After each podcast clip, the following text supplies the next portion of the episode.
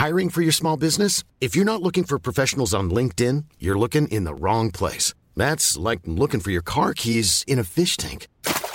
LinkedIn helps you hire professionals you can't find anywhere else, even those who aren't actively searching for a new job but might be open to the perfect role. In a given month, over 70% of LinkedIn users don't even visit other leading job sites. So start looking in the right place. With LinkedIn, you can hire professionals like a professional. Post your free job on linkedin.com slash people today.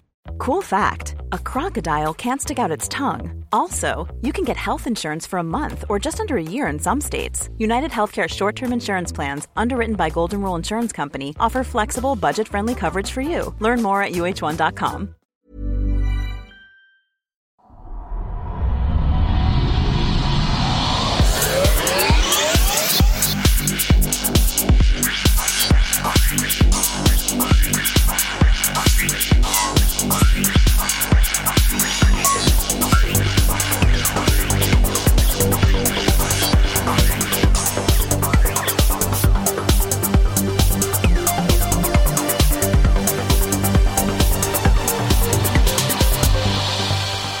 Hej hej och välkomna till podcasten Kvack som är nyheter på Skeptiska. Det är program nummer 250 för vecka 21 år 2018.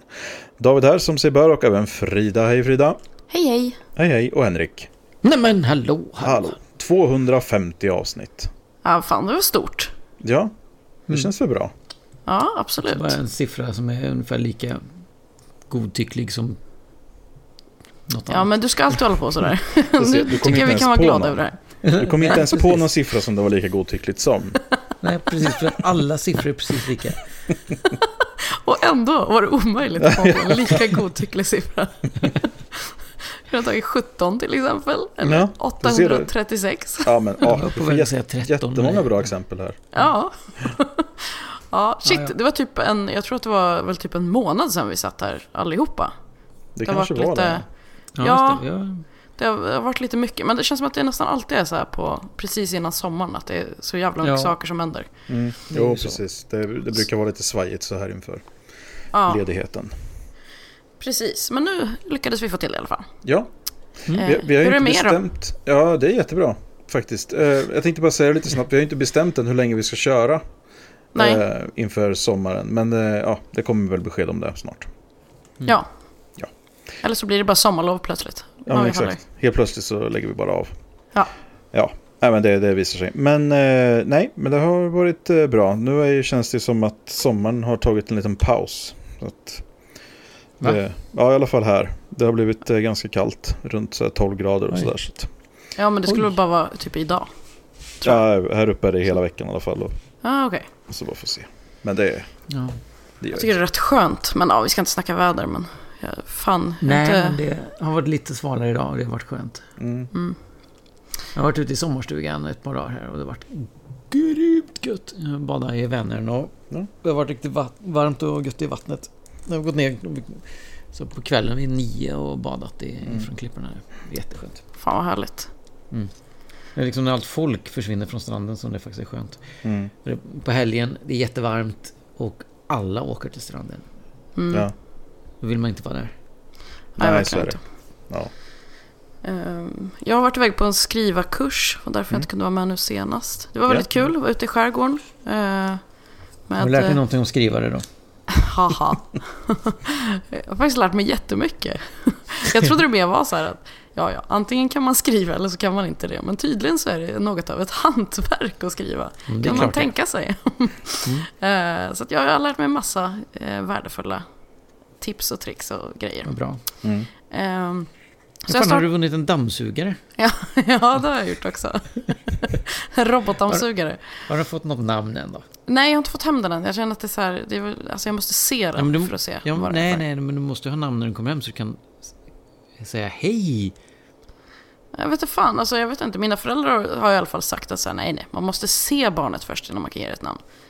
De typ bytte namn på min brorsa efter så här, tre Mm. månader eller någonting bara för att säga nej det här känns inte rätt. Så jag känner att jag måste, måste kolla på den ordentligt. Mm. Känna vad det är för typ. Mm. Eh, men vi får se. Eh, jag har startat en till podd också för jag tänkte att det, ja, man har knappt tid med den här så att jag kör en till. Nej, men det är lite olika. Alltså, det svåra med att få till våran är ju dels att vi är tre personer och att det typ bara funkar på kvällstid. Och Mm. ganska ofta är man ju uppbokad då. Så. Eh, men den heter Bad Batches i alla fall. Den får ni jättegärna lyssna på, ni som vill. Mm. Absolut. Kul. Bra. Yes. Har ni Bra gjort något kul? Försöker... Nej. Nej, jag kan inte komma på... Jag skulle ha gjort Jag något har speciellt. försökt undvika. Jag har burit en massa sten och försökt... ehm, Ja, det är väl inte så kul kanske. ja, ja, så det var ju ganska kul ändå. Eller sådana här stentavlor. Är, är du Moses? Är det det du försöker säga? Ja, nej, nej. Eh, en liten mur eh, tänkte jag bygga. Är du Donald Trump? Precis det. Nej, en liten mur. Så. Ja, okej. Eh, hörde ni det att de på Roskilde ska sätta upp eh, ja, Trumps mur? Nej. Eller delar av.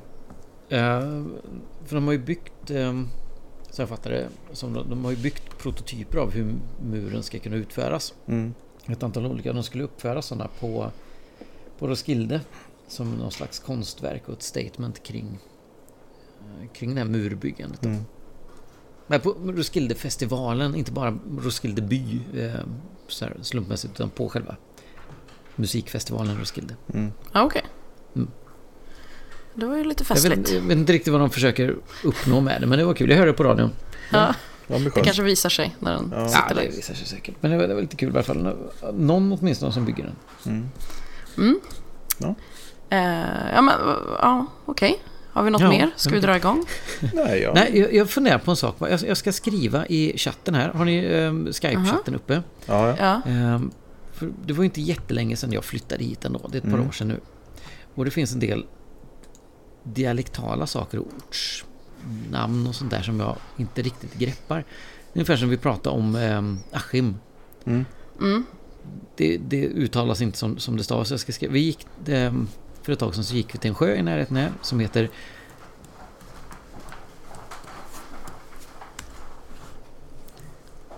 Oj, Hur skulle ni uttala det?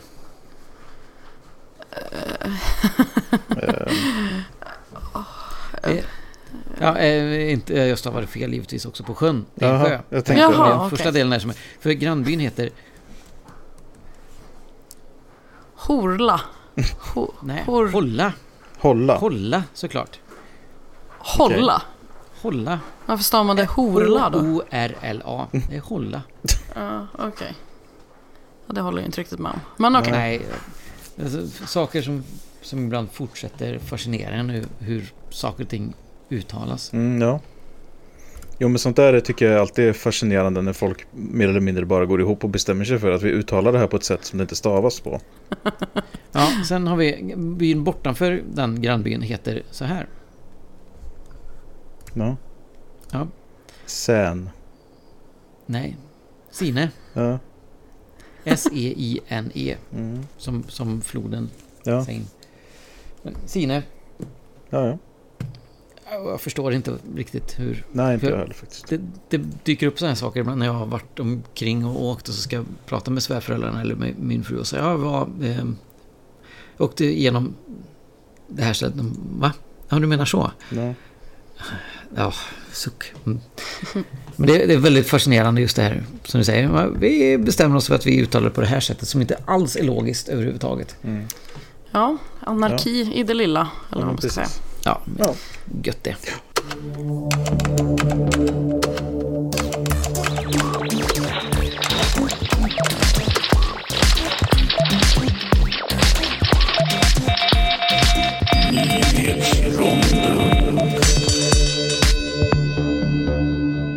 Eh, vi tar väl då och kör igång med eh, nyhetsronden.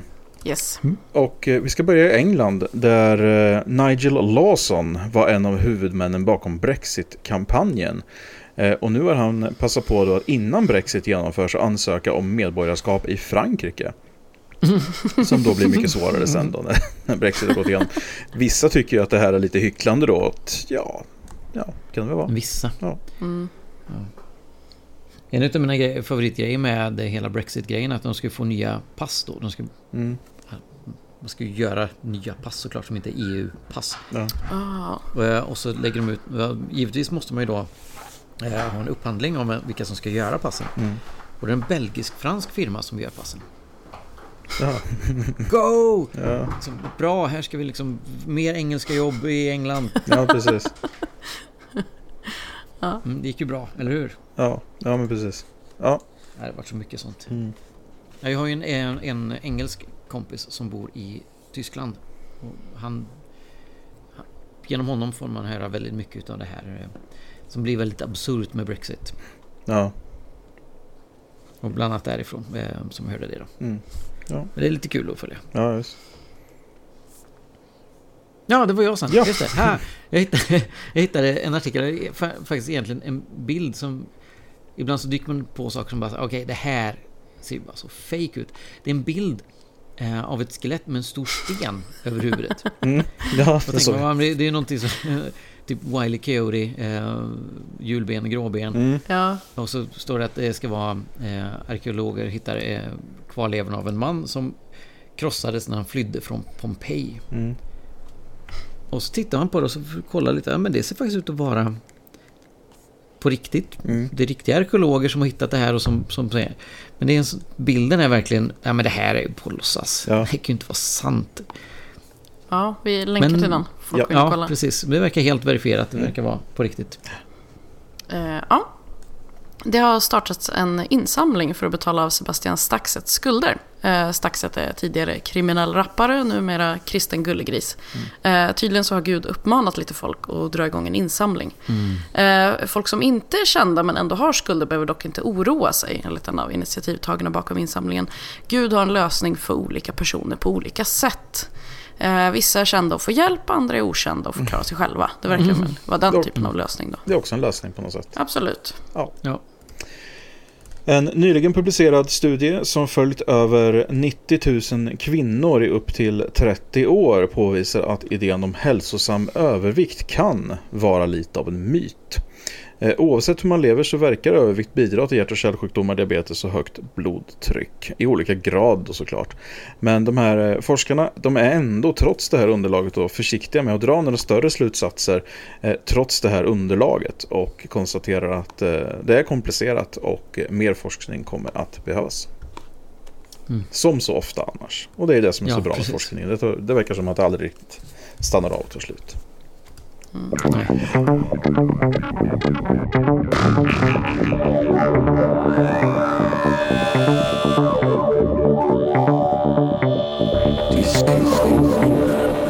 Vi hoppar in i diskussionsronden och eh, vi ska börja då med eh, det här eh, reportaget i Uppdrag granskning egentligen och Mm. kommentarerna som har kommit eh, av det och egentligen då kan man säga jag skrev om det här precis eh, innan vi spelade in egentligen min en reflektion som jag haft rörande hela metoo-grejen också här och även en, baserat lite på en diskussion som jag hade på Twitter med en eh, krönikör eh, tidigare idag.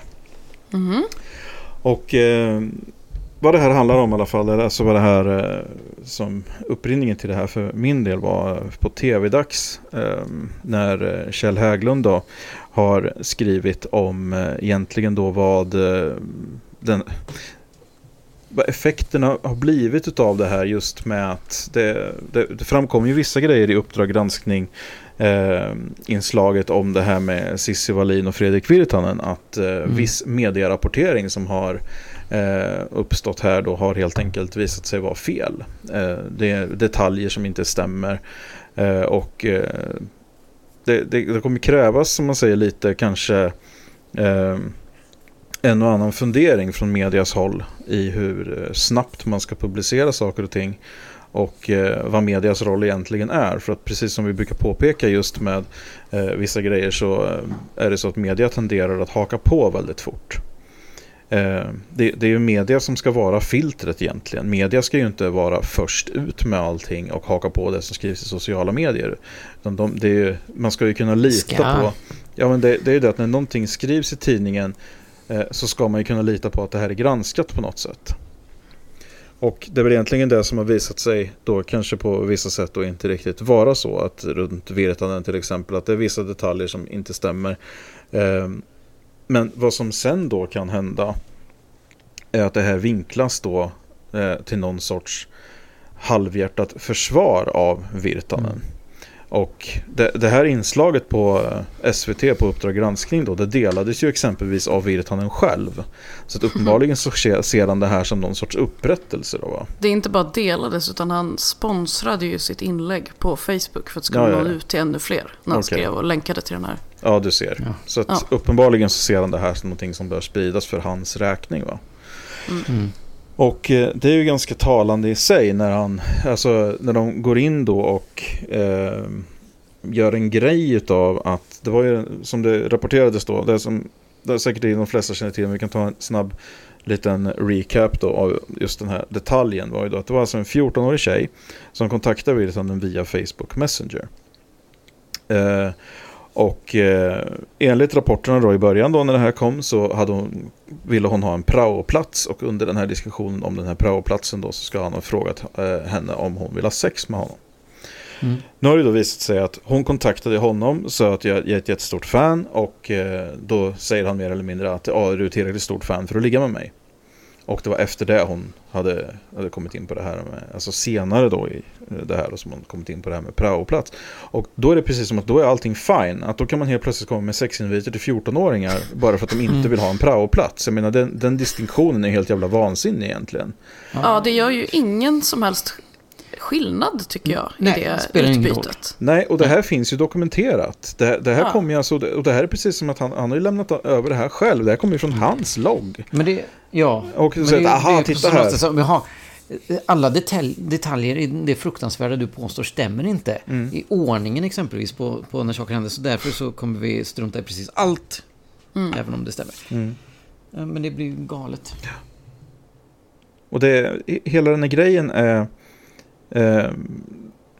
för att gre grejen är den då, det som skaver hos Kjell här då eh, på TV-dags och som skaver på väldigt många är bland annat då den här frågan som Cissi Wallin fick om hon tänkte när, när hon anmälde ja, Fredrik Virtanen om, hon, om hon tänkte på hans familj. Mm. Och det här är någonting då som uppstod en diskussion då. Jag gick in i en diskussion eh, när det här eh, uppstod på Twitter idag faktiskt. För att Eh, då var det så att det är en tjej som heter eh, Vilda Aganovic som är krönikör på Borås, Borås Tidning. Mm. Eh, och som skriver på Twitter. Jag kan läsa upp hennes tweet. mm. så som Gör gärna det. har ni inte tänkt på att när ni skickar skärmdumpar till folks familj och vänner förstör ni inte en persons liv och orsakar en massa smärta? Någons mamma eller flickvän är aldrig skyldiga för att en nörd skickar dickpics till er. Blocka och gå vidare. Spela inte Gud. Mm. Och det, det, här är ju en, eh, en typ av, jag kopplade ju, man kan ju koppla in det här egentligen då, rakt av egentligen. För att det handlar ju om exakt samma sak som frågan som Cissi Wallin fick. Mm. Tänkte du inte på hans familj? Mm. Tänkte han på sin familj? Ja, det är en jättebra fråga. Det är liksom det, ja. alltså det blir så, en mer rimlig ja. fråga. För att jag frågade henne då egentligen, då, hur, jag skrev så här, då, hur tänker du runt det faktum att dessa kränkningar i regel är ett beteende som förövarna utsätter väldigt många, ofta unga tjejer för? Ska offret verkligen äga förövarens bekvämlighet? Jag tänker att agerande mm. kan bespara andra offer dylika bilder då. Precis.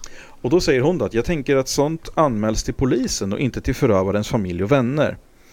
Eh, och sen skriver hon då att hon skiter i hans eh, liv och så vidare. Men alltså att eh, ingen annan ska utsättas för lidande då. Men mm. då kan man tänka så här. hon säger alltså här egentligen då att det, det här ska bli en rättsprocess. Och föredrar då, alltså drabbar inte en rättsprocess familj, anhöriga med lidande? Och det gör det ju såklart. Jo. Men ska det här vara någonting som ett offer väger in?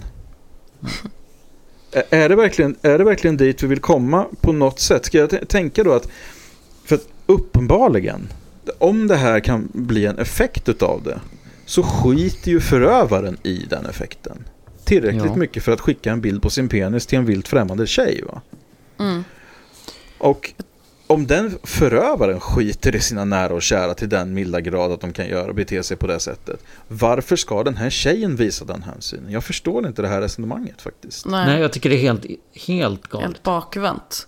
Jag menar, man kan ju i, i ett större perspektiv så ibland, till exempel med Hagamannen, om vi tar mm. han. Där blev det ju väldigt stort intresse kring hans fru. Och det är Ja. väl för att folk är så nyfikna. Så hur mycket visste hon egentligen? Och Ja, ja. hur, kan man verkligen leva med en galen liksom, våldtäktsman och mördare Mm. typ utan att veta om det? Eh, och, och då kan det ju bli att kanske press och folk går lite väl mycket på familjen när de inte har någonting med saken att göra.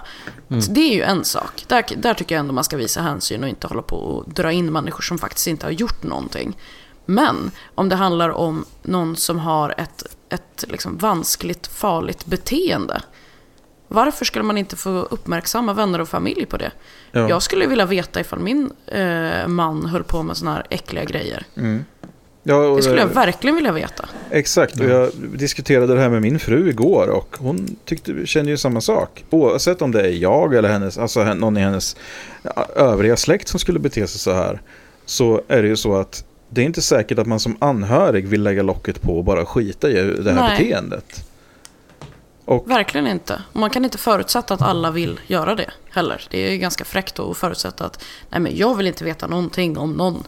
därför då Jag kan menar, ju man- känslan istället bli varför, varför var det ingen som sa något? Ja, verkligen. Och all, alltså att många gick runt och visste det här. Jag menar, det är ju inte alls... Och, och om, man vill komma, eh, om man vill komma bort från allt det här, om man vill faktiskt vill hjälpa personen, för det är ju ett stört beteende. Då, då kanske vänner och familj faktiskt är de som kan hjälpa den personen. Ja, Och jag, jag kan också förstå frustrationen som gör att man delar på sociala medier.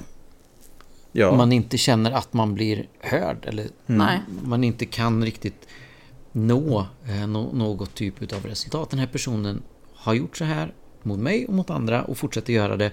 Vad ska jag göra? Hur kan jag bete mig för att, för att stoppa detta? Mm. Eh, och polisanmäler det, det känns inte som det händer någonting. Eh, konfrontera personen själv funkar inte. Låt andra veta. Så det, då är det inte hon som ska eh, tänka hur det kommer eh, motas av folk i den, den där andra personens Mm. närhet. För det beslutet har redan tagits av den personen. ja. Verkligen. Den personen har totalt skitit i eh, alla runt omkring sig. Så Jag tycker det också att spelar det... liksom ingen roll. Sen kan jag liksom förstå också den här liksom, den direkta instinkten hos andra människor att säga att nej men det är bättre att ta det liksom, den rätta vägen och inte låta folk runt omkring få, få, få liksom spilleffekter av det. Men det funkar ju inte så. Nej. Nej. Det är ju inte riktigt så det fungerar. Ja, och det, det här är ju ett seriebeteende. Det, Ja. det, det här är ju inte en isolerad händelse med att en man drar iväg en sån här bild till en vilt främmande tjej. Utan det här är ju, är det första gången så är det inte sista gången om man säger så. Nej. Men om det finns en kostnad, och det är här jag brukar prata om när det gäller det här. Om det finns en kostnad, ett pris att betala för det här beteendet. Mm. Så gör det att beteendet hämmas. Det kanske Mm. gör att 200 tjejer slipper få de här bilderna. Om hans fru får en bild först. Mm. Det, det kan bli den effekten utav det. Och då väger jag de här 200 tjejernas obekvämlighet högre. Jag, jag väger en av deras obekvämligheter högre än fruns obekvämlighet. Mm. För att Ja. även om hon konkret inte har så att säga då något inom citationstecken ansvar så har hon i alla fall möjligheten att agera mer konkret än vad någon annan person har. Och då Mm. faller det ju på henne. Då faller det ju på hennes ansvar att agera. För det är precis det här det handlar om. Det är det är det här hela metoo-rörelsen handlar om. Att vi alla har ett jävla ansvar att agera. Och då kan man inte säga att de här släktingarna, de här mamman, den här systern, den här, den här brorsan eller den här frun eller sambon har inte det här ansvaret. Jo, det har de. De har ansvar att säga till, säga ifrån och visa att det här inte är okej. För den här personen i den personens närhet upp, förstår uppenbarligen inte det på egen hand. Och då behöver man hjälpas åt med det. Mm. Ja men verkligen. Jag tycker att det, det är så intressant att det har blivit så... Eh, alltså på ett sätt så är det ju så stigmatiserat med den här typen av sexuella övergrepp. Att Mm. det känns som att det är värre att berätta om ett övergrepp än Mm. att begå det nästan. Jo, men men det är, så det är ju det. Tje- Tjejer är ju tränade till att skita i det. Mm. Och det är precis det hon säger. Blocka och gå vidare. Ja. Hon, hon, hon Mm. sa ju det här. Vilda Aganovic sa ju det. Blocka och gå vidare. Ja, Och- vilket innebär att för männen som, som utför sånt här eh, så är det helt riskfritt egentligen. Exakt. För man ska liksom bara strunta i det och gå vidare. Så man Mm. tränar tjejerna till att strunta i att gå vidare. Och man tränar männen till att det här beteendet är riskfritt. Så att då, då är frågan, vems sida står man på i det här? Ja, man står inte Mm. på offrets sida. På något sätt. Offret ska ju bara strunta i det och gå vidare. Mm. Förövaren ska kunna fortsätta med sitt eh, rovdjursbeteende. Och bete sig på Mm. precis samma sätt. Och kränka ännu fler som bara ska blocka och gå vidare. Så att, och det, det jag har sagt också i det här. Som är kanske då, eh, som jag inte har nämnt förut i eh, podden. Eh, är lite det här att de effekter, alltså det är den, den reflektion som jag får, om vi ska återknyta till den här krönikan som eh, Kjell har skrivit då på TV-dags, va? Sen Mm. som vi kommer, såklart kommer länka till, eh, är ju det att män och de som stöder den här, det här toxiska manliga beteendet som, vi, som metoo handlar om i väldigt stor utsträckning, nästan helt och hållet, eh, äger också de negativa konsekvenser som metoo får. För att det är det beteendet som har tvingat fram metoo-rörelsen. Och att Mm. då säga att ja, men här, här visade det sig då att här utsattes någon av misstag för att den här uppgiften visade sig att inte stämma. Ja, men det är en effekt utav det här beteendet. Det är ett resultat utav det här beteendet. Som inte hade, det här hade inte hänt om vi inte hade haft det här strukturella toxiska manliga beteendet i vårt samhälle. Så att, Mm. att säga då att det här är rörelsens fel, nej det är det inte. För rörelsen är ett svar på det här beteendet. Mm. Och därför är det beteendets fel. Mm.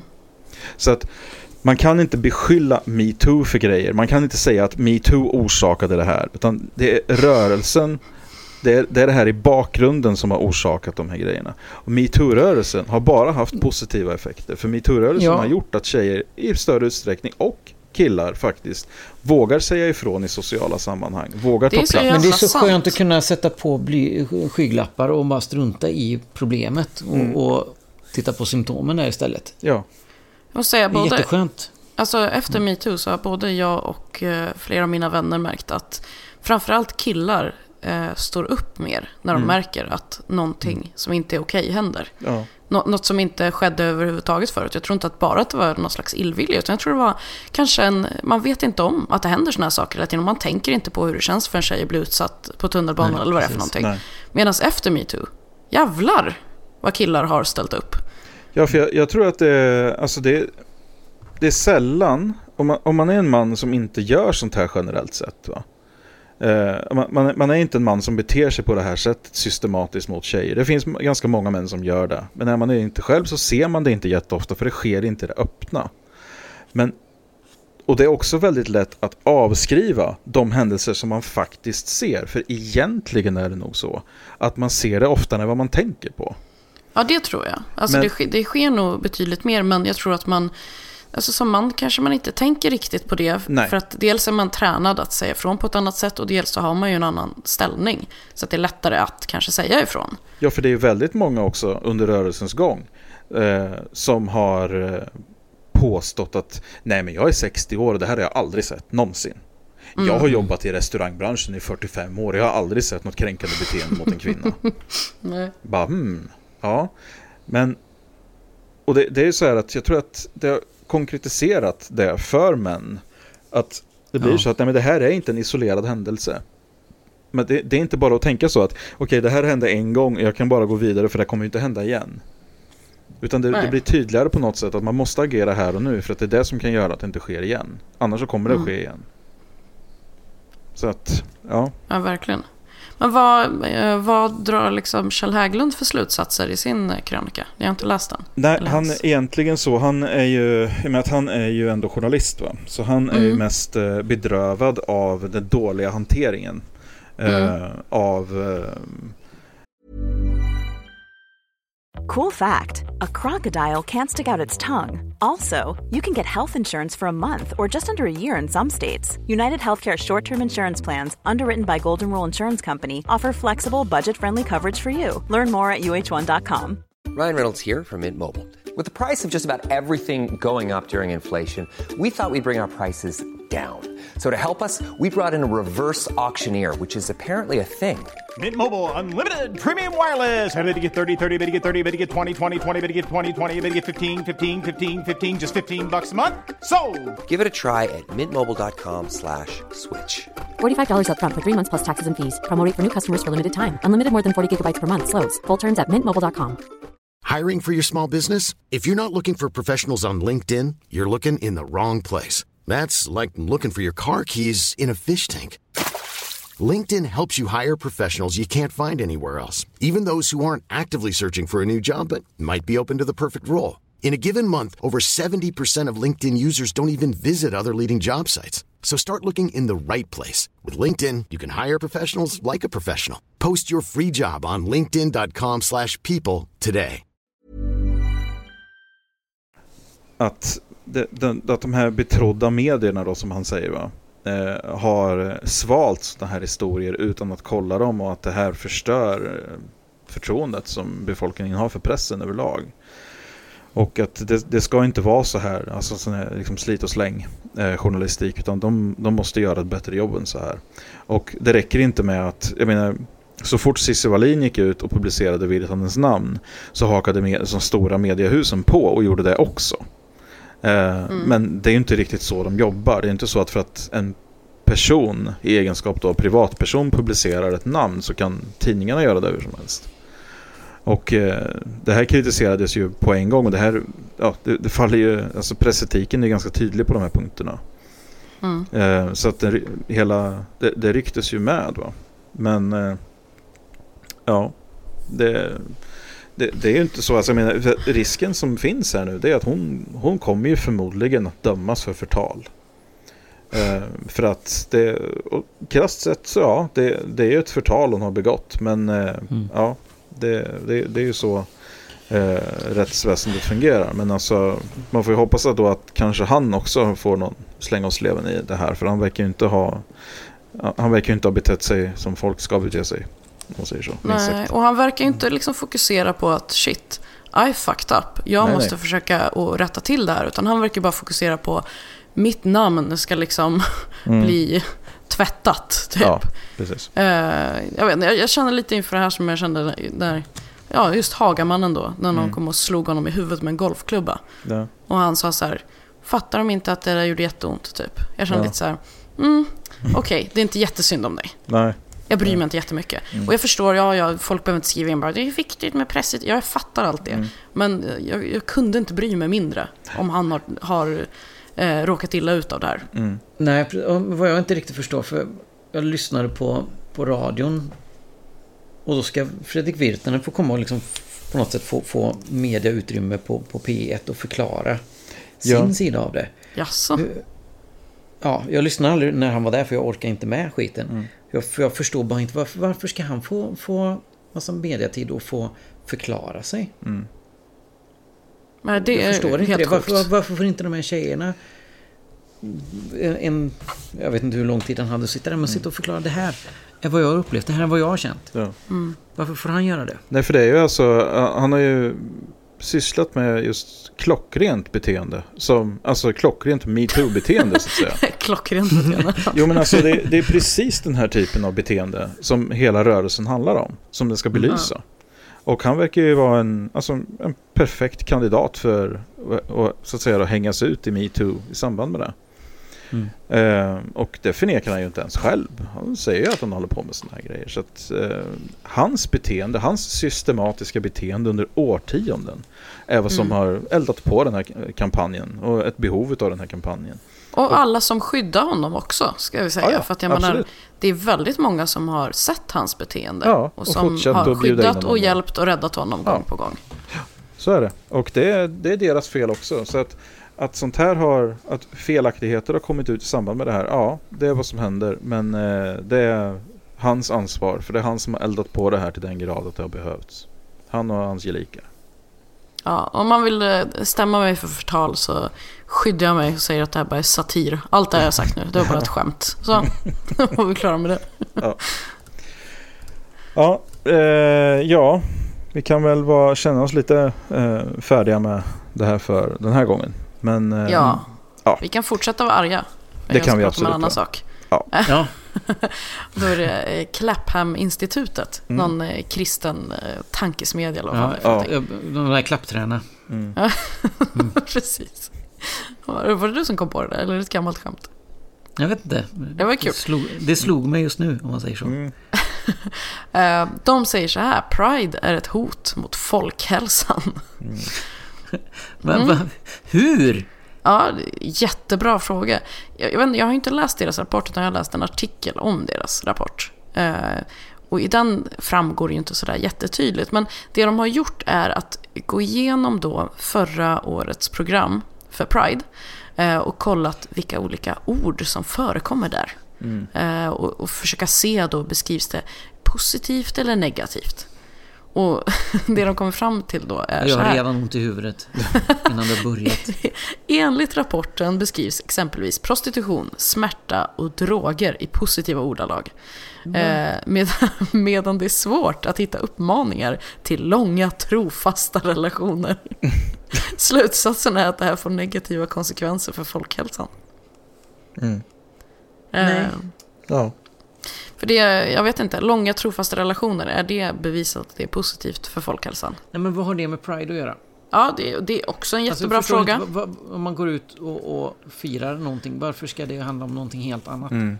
Alltså, det, det, det, de har inte med varandra att göra. Det är som Fallens dagar i Trollhättan och så säger man, nej, men varför pratar de inte om, om, om öknen?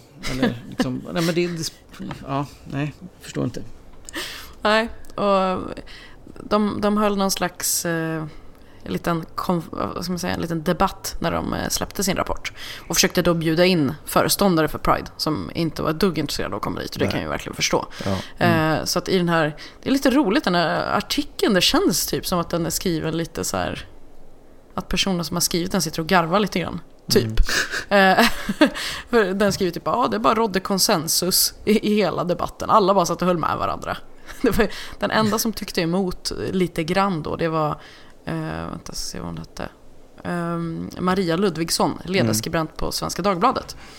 Eh, däremot så säger hon själv, hon tycker att Pride är vulgärt. Så att hon är ju emot Pride. Eh, men hon tycker typ att, men, varför ska ni ge på det här? Snacka om att vara kristen istället. För det är ju typ det ni ska hålla på med. Inte hålla på och Det finns liksom Pride. ingen inbyggd bias i, i det här Nej, nej. kontexten de befinner sig i heller. Eh, nej, den, eh, det här är totalt objektivt då, ska jag väl säga. Det här är, det här är forskning. Ja, Eh. forskningen. Åh, vad jag blir irriterad. Ja, det, det, det är liksom så väldigt oklart vad de... Det, de, de verkar ta den här rapport, folkhälsan är i fara och sen massa lösryckta hur, hur olika ord upplevs av de som har läst den här med Ja. De har inte läst den kanske med så här, nu ska vi se vad vi hittar för bra grejer i den här. Utan verkligen så här, nu ska vi leta efter när någonting som vi tycker är hemskt beskrivs på ett positivt sätt. Ja. Varför skulle Pride prata mycket om långa trofasta relationer? Det är liksom ingenting, man behöver inte gå mot normen för att vara med i en, i en lång och trofast relation. Det, jag tror att alla vet att det är rätt okej att vara en sån. Det behöver liksom inte uppmuntras mer. Ja, men det, det ena utesluter inte det andra och det, de har nödvändigtvis inte med varandra att göra. Det, man hanterar olika saker i relationen. Så man pratar pride, det handlar inte om hur man har ett förhållande. Eller hur? Det handlar väl på något sätt om, om, om vem eller vad eller hur man känner sig och vad man är. Att känna stolthet för olikheter och likheter och, och skita fullkomligt i standarder och normer och fira likheter och olikheter. Ja, precis. Jag, bara, jag tänker så här, att jag tror inte att det finns ett så stort behov av att hålla föreläsningar om att så här, så här vågar du berätta för dina föräldrar att du har haft en långvarig relation med samma person. Det, jag tror inte att det är så här, det är ingenting som behövs. På samma sätt som det inte behövs några för, föredrag om liksom, så här vågar du säga till din chef att du är straight. Det, det, jag tror inte att de pratar om det heller på Pride, för att det är liksom inte relevant. Nej. Nej. Nej, och det känns som man försöker måla upp på något sätt, eh, på något sätt en, en, en motsägelse mellan att, att eh, ha en annan sexuell läggning än den heterosexuella och eh, långvariga eh, trofasta förhållanden. Så att, antingen är man straight och har de här, de här förhållandena som, som vi läser om. De här långa, eh, där man, är tro, man träffas när man är ung och man håller ihop hela livet och, och Japp. man, man går aldrig utanför eh, tvåsamheten. Eller så har man allt det här andra, det farliga. Japp. Det, det färgglada mörkret, som de kallar det. Pridefestivalen. Va? Står det någonstans? Alltså det, det kallas de, kallar, rapporten. mörkret. de kallar rapporten det färgglada mörkret. Men frågan är egentligen vad, vad har den här... Eh, de, hakar ju upp sig, alltså grejen är denna, troende, religiösa Mm. överlag, eh, hakar ju upp sig väldigt mycket på ord. Ord är väldigt viktiga. Eh, ord Ja. är, är, är magiska för dem. Ja. Eftersom eh, de kan kommunicera med gudar utanför vår existens och bla bla bla. Eh, och därför är det tydligen väldigt viktigt vad som står i ett sånt här program. Så att skulle programmet stå, skulle stå någonting annat skrivet i det här programmet så skulle tydligen Pridefestivalen inte längre vara negativt för folkhälsan då. Eftersom man har tittat Eh, på nej. själva programmet, man har inte tittat på Pridefestivalen. Nej, precis. Nej, nej, precis. Eh, Men det börjar likna numerologi fast, fast med ord istället. Ja, Ja. grejen är den att självklart är det ju så här att Clapham-institutet eh, har ju gått in i det här med intentionen att komma till den här slutsatsen. För det är ju så religiösa jobbar överlag. Ja, Eh, så att man har redan ett svar och så ska man jobba bakåt för att se hur kommer vi nu fram till det här svaret. Eh, Mm, och sen exakt. bara det faktum då att man eh, det är en läkare som pratar om det här. Den Bengt Malmgren då som är läkare då. Precis som att det ska ge någon extra tyngd till det hela. Men vad det, en, vad det egentligen bara är är ju det att ska det här egentligen ens kallas för en rapport? Men en, Ja. rapport, vad, vad är det i sammanhanget? Ja, det är en vetenskaplig rapport? Nej, det är det ju Nej, inte. det är det för inte. att det är ju ingen studie. Det ligger ju ingen studie bakom det här. Utan vad de har gjort är att de har tittat på de ord som används och sen värderat dem själva och sen dragit slutsatser baserat på deras egna värderingar. Ja, Mm. alltså jag tycker de kunde lika gärna bara ha, Varför gå en sån här omväg? De kunde bara ha skrivit så här Pride är skit Vi på ett papper Pride. och bara delat ut. Alltså de, ja. de hade inte behövt gå den här krångliga omvägen. Ja, Men det, det här är ju för att de ska, de ska få tyngd i det. Ja, men det är ju- precis som alltså- kreationister eller vilka som helst som är oärliga. Ja, Men jag menar att de har misslyckats totalt i sitt uppsåt att lägga tyngd i det här. Det är det jag menar. Ja, Att det, det har precis lika mycket tyngd Jag som ett tycker papper där det att- bara står Pride är skit. Jag tycker nog ändå att det har precis så mycket tyngd som Clapham-institutet är kapabla till. Kan vi, kan vi inte bara komma överens om att kalla dem för Klappträinstitutet så, så slipper jag tänka det varje gång jag säger En det. liten härskarteknik där. Men grejen är den att man, de, har, de har studerat språkbruket och argumenterat för att Pride använder exempelvis ord som pervers och prostitution som något positivt samtidigt som normer och relationer beskrivs i mer negativa termer. Mm. Ja. Vem, vem avgör det då? Och vem, vem avgör att pervers i det här sammanhanget och prostitution i det här sammanhanget är automatiskt är något negativt? För det har ju de bestämt själva. Mm. Ja, nej, men de sätter ju agendan, det är ju så det är. Ja. Mm. Så att, att tro för sig själv att det här har någon som helst värde utanför de egna leden. Det är ju Mm. i sig lite fantastiskt. Ja, men försöker de verkligen nå utanför de egna leden? Är inte det här bara... Jag har sett en hel del skrivas om det här. Men eh, ja, det kanske bara är så att de talar för den egna kören och sen så är de nöjda med det. Så kan det vara. Ja, och, och är någon annan utanför det som lyssnar så borde de kanske i och för sig vara i den kören. Ja. De kanske trodde att det skulle plockas upp av alla så här stora tidningar. Bara wow, vi släpper vår rapport. Ja, jag, Hot mot folkhälsan, det är en bra rubrik. Så bara att jag tidigare var jag ju för Pride men nu ser jag här att en kristen Precis. tankesmedja tolkar den här texten negativt så att nu vet jag inte längre alls vad jag ska tycka om det här arrangemanget. Nej, men precis. någonting, någonting som jag börjar tänka, för jag, jag försöker skämta om det här, men, men samtidigt så de, de pratar om psykisk ohälsa eh, kopplat till eh, ja, till sexuell läggning som faller utanför normen exempelvis då. Och, och det är ju faktiskt någonting som, som är relevant att prata om. Men kanske framförallt för att sådana här rapporter och annat kommer ut som sätter i det här ljuset. Men de som orsakar den psykiska ohälsan hos de som inte känner sig eh, att de faller inom normen. Det beror ju på de här människorna som tycker att det är så jävla fel. Ja. Ja, men verkligen.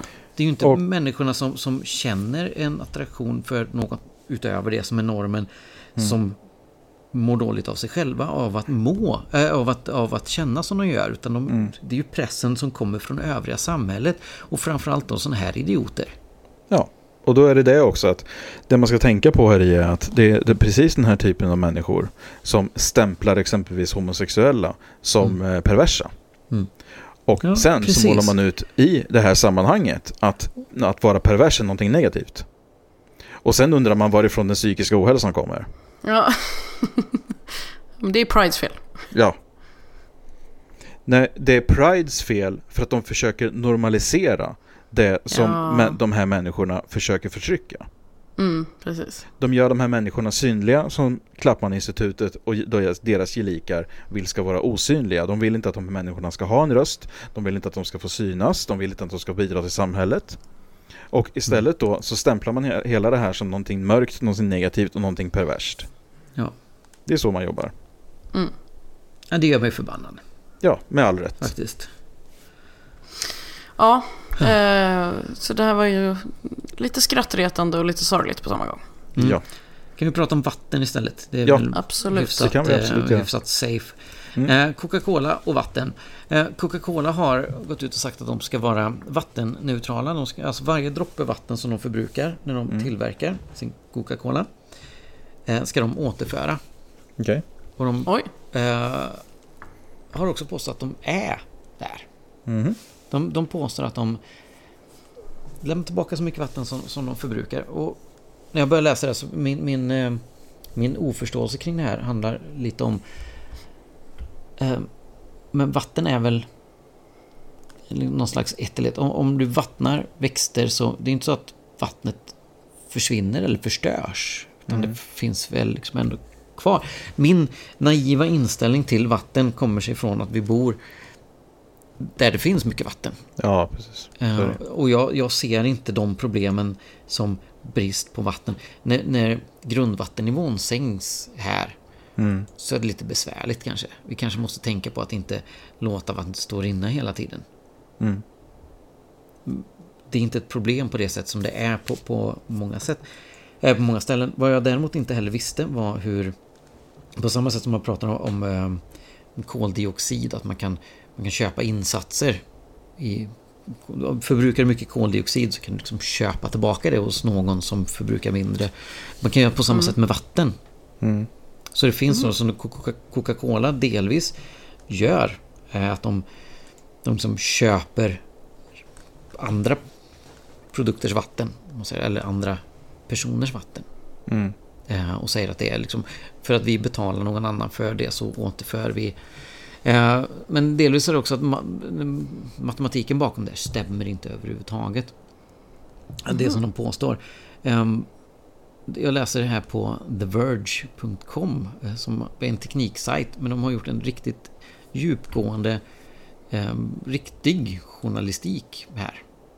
När de har tittat på och de har verkligen gått in på djupet för att förstå allt det här.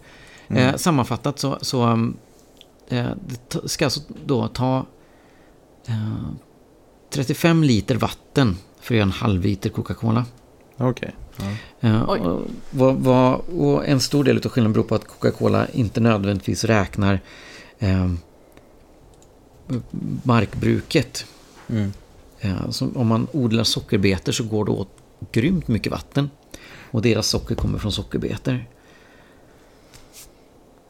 Och jätteintressant och djupgående artikel som belyser någonting som för mig var okänt innan. Om jag går in och köper en, en Coca-Cola så tänker man inte på att det skapar vattenproblem. Ja, Och förstår inte heller hur Coca-Cola tillverkas. Coca-Cola har traditionellt sett tillverkats lokalt.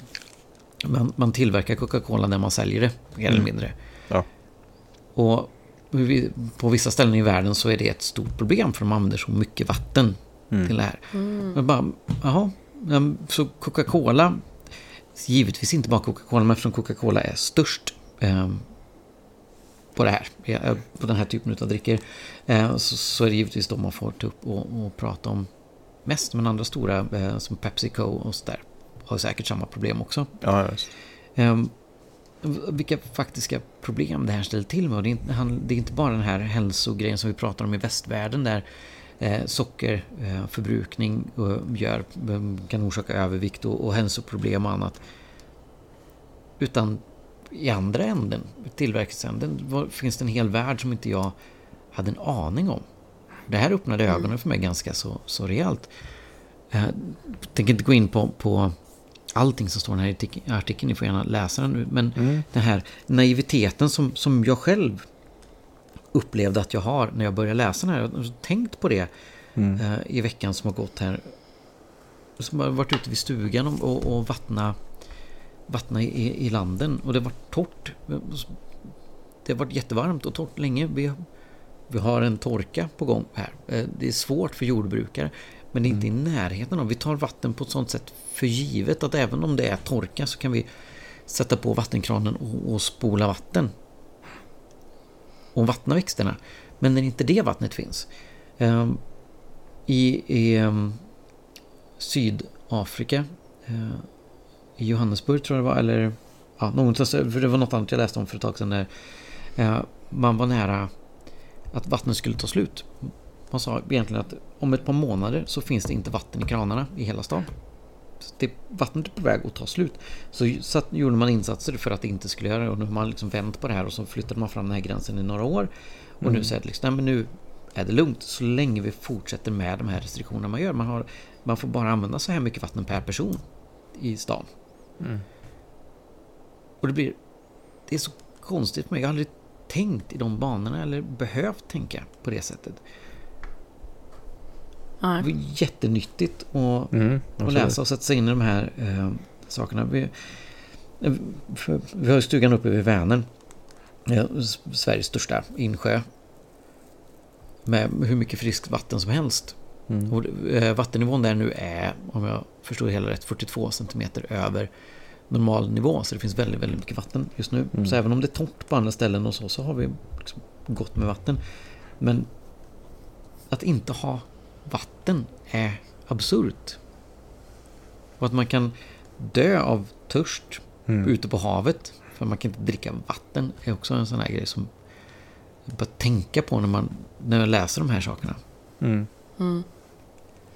Det är bra med sådana ögonöppnare ibland och behöver verkligen förstå att vi är privilegierade på mer, Absolut. mer Ja, än ett sätt. definitivt. Definitivt. Så väldigt snygga illustrationer i den här artikeln. Väldigt Ja. fin artikel och det är, Ja. ska vi ge credit helt klart till The Verge men också, jag ska läsa längst ner här, Ehm, The Investigative Fund at the Nation, Nation Institute. Mm. Ehm, ehm, och ytterligare en sak i det här blir ju, man, man pratar om betalmurar och sånt där. Nu, man läser en tidning och så kommer det här, tyvärr, du får läsa de två första meningarna, sen får du betala för. Mm. Eh, någon måste betala för den här typen av journalistik. Mm. Ja, och, och definitivt. hur ska vi liksom göra det? Och så låser man in sig så man, man boxar in sina egna. Ja, vill du läsa min artikel så måste du betala för, för, för min artikel. Så ser man här att The Verge och tror också andra lyckas göra den här typen av journalistik utan att ta betalt för artikeln. Mm. Och det är Det är också en, en grej som jag fick upp ögonen för här. Att här har de faktiskt gjort det som man har pratat om i ganska många år. Jag vet att andra lyckas göra det också. Det finns ju, finns ju andra exempel på det. Men det här var en, den här typen av som man tänker på gamla papperstidningar, journalistik. När någon Watergate går ut och har en, en grej och lägger massa pengar och tid på att undersöka någonting och avslöja saker. Att det fortfarande finns utrymme för den typen av journalistik och att det finns pengar eh, för de journalisterna som sysslar med det. Och det är jättebra och det är skönt att se och att det kan ske utan att jag måste vid tillfället där jag läser betala för just artikeln. Det tycker jag också är bra. Mm. Håller med. Ja, Ja, det är bra. Det Eh, ja, vi tar väl och trumpetar vidare. Jag har en kvackkul den här veckan.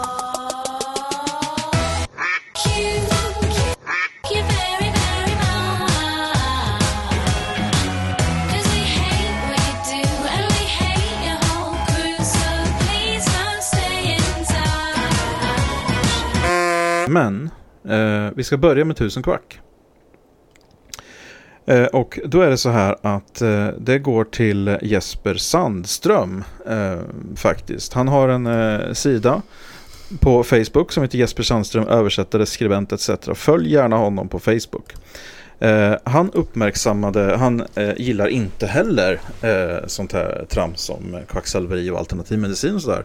Eh, så vad han uppmärksammade var att eh, mathem.se, den här sajten där man kan handla mat som sen eh, levereras hem. Jag har använt dem flera gånger när jag bodde i Stockholm. Mm. och eh, jag vet många andra som gör det på regelbunden basis. Mathem eh, gick in i ett samarbete med Dr. Sannas AB och skulle börja sälja Sanna Edins produkter. Och eh, lagstiftningen är ju så skojig så att man kan ju inte förtala ett företag. Så att bedrägeriföretaget Dr. Sannas AB kan vi väl kalla det helt enkelt. Eh, det här då eh, gjorde att eh, många, inklusive jag själv, reagerade och kontaktade Mathem. Eh, och eh, jag frågade dem hur de tänkte, för att det, det är så, jag skrev till dem rakt upp och ner egentligen, att jag förutsätter att när ni går in i ett eh, samarbete så kontrollerar ni det samarbetet först. Ni kontrollerar vilket företag det är ni ska börja göra affärer med. Mm. Jag refererade också till det faktum att de skriver mycket om samhällsansvar på sin hemsida. Eh, och drog även, alltså, då känner ni ju till då att hon har blivit årets förvillare, att hon eh, säger till exempel att man ska dricka hennes såpa och sådana här grejer va. Eh, och har kommit med ganska extrema hälsopåståenden som även har figurerat i Expressen och så här. Eh, och hängt Och i Kvack. Ja. Mm.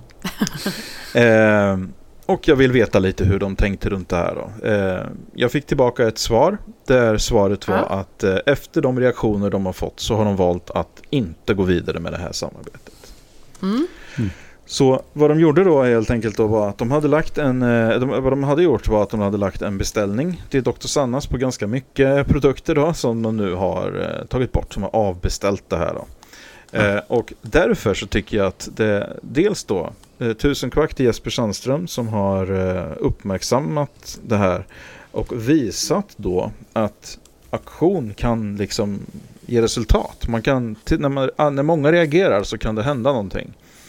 Eh, för att det här var ju absolut inte tack vare mitt mail utan det här var ju tack vare mängden mail de fick. Mängden reaktioner. Ja, och att det var väl underbyggd kritik. För att jag menar, ja. det, det händer ju tid och otid att, otid att SD ska hålla på och skriva till olika företag och kräva att de ska göra olika saker mm. för att ta avstånd från invandrare och så vidare. Ja. Och, och då brukar företag skita i det. Mm. Eh, men här fanns det ju en poäng med att agera. Ja. Eftersom det kom fram argument som jag gissar att de hade missat. Precis, och de skrev det också i sitt svar.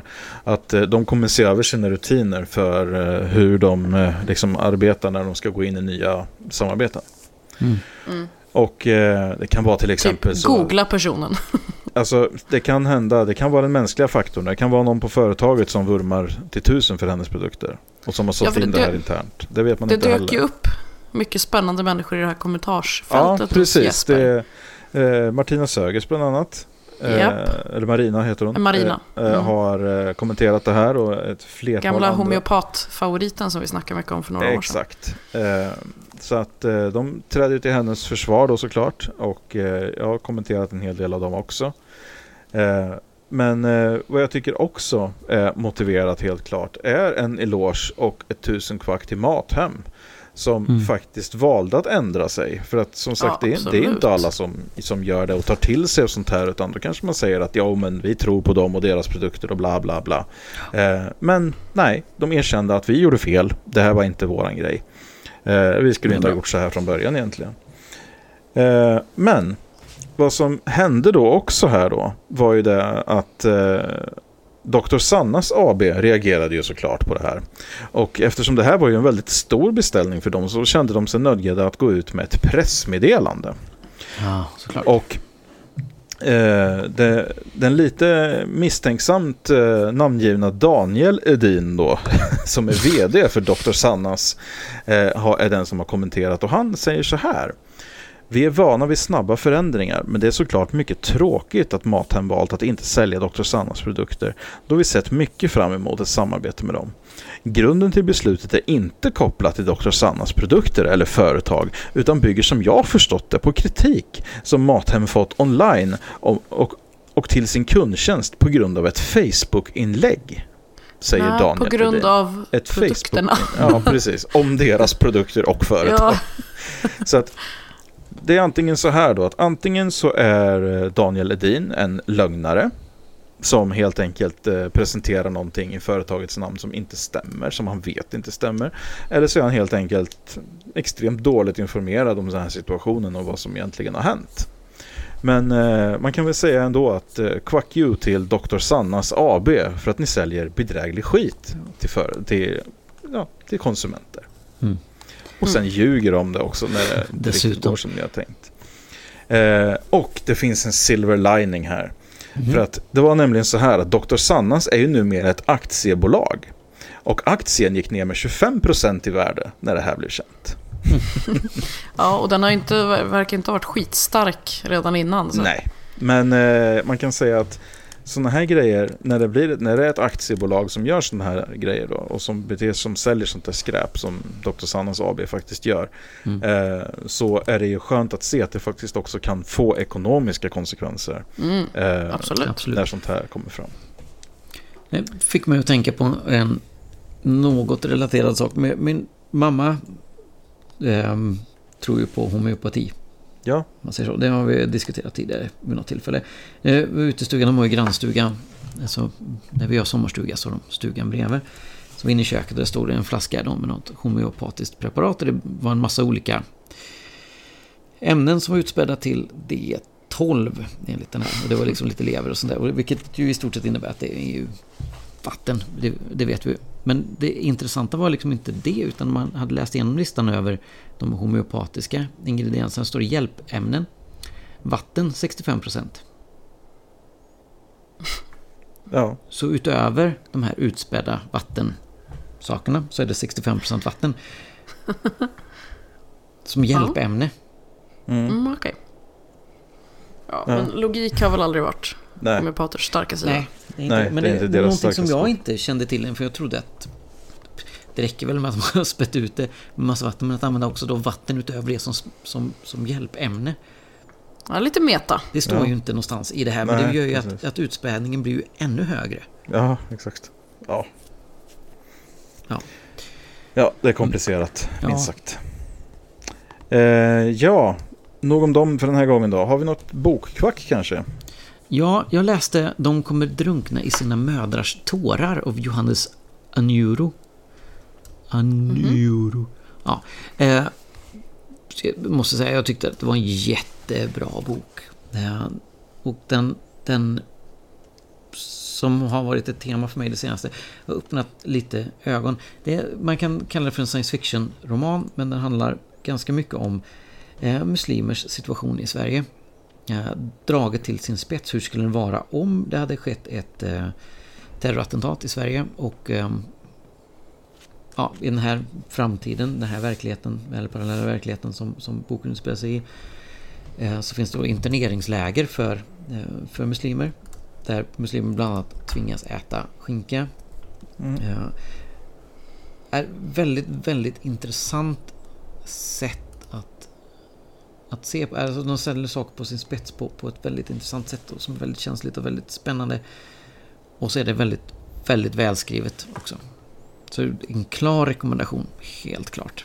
Ja, vad bra. Den lät jättespännande. Mm, den, den var tung, alltså det är inte en helt lätt bok att, att läsa och ta sig igenom. Delvis för att den, den väcker tankar och känslor som inte alltid är helt bekväma. Och den är, Nej. den är, den är skriven på ett eh, ganska så poetiskt sätt. Den, den är hyfsat rätt fram, om man säger. Men det är ju, han är ju en poet mer eller mindre i slutänden. Så att det är ju det är blommande språk som man är, om man förväntar sig eh, ett väldigt rakt språk så, så eh, kanske inte en bok för en, för en att läsa. Men det, det, är, det är jättevackert skrivet. Men det är ett tungt ämne Ja, och väcker massa tankar som, som återigen om man är i den här privilegierade världen som inte skulle... mm. I en framtid där det här skulle vara verklighet så skulle inte jag vara direkt berörd av det. För det skulle inte röra mig. Mm. Jag skulle inte vara utsatt för det här. Nej, nej, precis. Ja, väldigt, väldigt eh, intressant. Mm. Bra. Mm. bra tips. Mm. Insändare då? Ja, mår Ja. dåligt av värmen. Mm. Bor man i Sverige ska man gilla värme. Punkt slut. Man känner sig nästan som en brottsling när man säger att man inte gillar värmen utan föredrar vinter och kyla. Man blir betraktad med skepsis som, folk, eh, som om folk undrar om man verkligen har tomtar på loftet. Så är det naturligtvis inte. Jag skulle också vilja gilla värme, men nu är det så att jag mår jättedåligt när det är riktigt varmt. Kan inte rå för det. Jag önskar att folk kunde förstå det. Jag förstår som sagt att folk gillar värme och önskar även att jag skulle kunna göra det skulle kunna vara tvärtom. Att folk har förståelse för min situation. Mer kyla åt folket. Inom parentes då, ironi. Även om personen som skriver brevet kanske skulle tycka att det var sarkasm. Men mm. hur som helst. Eh, så skriver Gull Bengtsson Karlsson. Och det, det är väl relevant. Ja. På sätt och vis. Men ja, det... det här med att man känner sig som en brottsling när man säger att man inte gillar värmen. Det, det, ja. det känner jag kanske är lite tillspetsat. Mm. ja, det är inte lätt. Nej, det är faktiskt inte det. Nej. Ja. Man får inte right. tycka vad man vill i det här landet längre. Nej, det är ju så. Eh, känner vi oss kanske helt färdiga? Eller vad säger ja, ni? helt slut. Ja, definitivt. Ja, gött det. Eh, och med detta då säger vi hej då från David. Hej då från Frida. Och hej då från Henrik. Hej då.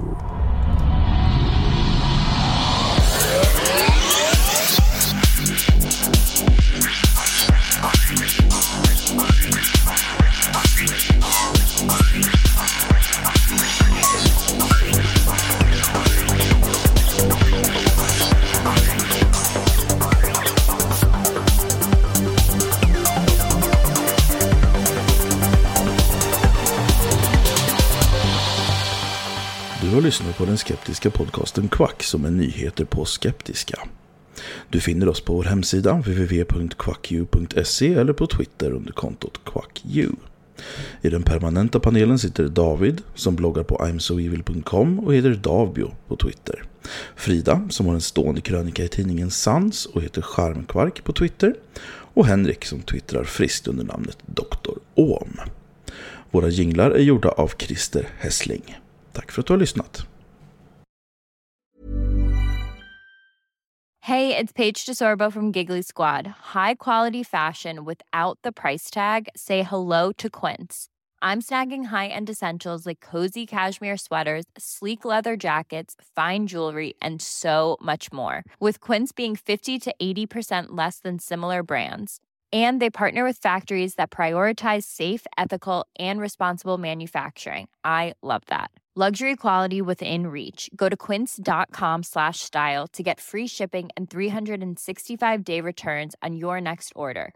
quince.com slash style when you need mealtime inspiration it's worth shopping kroger where you'll find over 30000 mouthwatering choices that excite your inner foodie. And no matter what tasty choice you make you'll enjoy our everyday low prices plus extra ways to save like digital coupons worth over $600 each week. You can also save up to $1 off per gallon at the pump with fuel points. More savings and more inspiring flavors make shopping kroger worth it every time. Kroger fresh for everyone. Fuel restrictions apply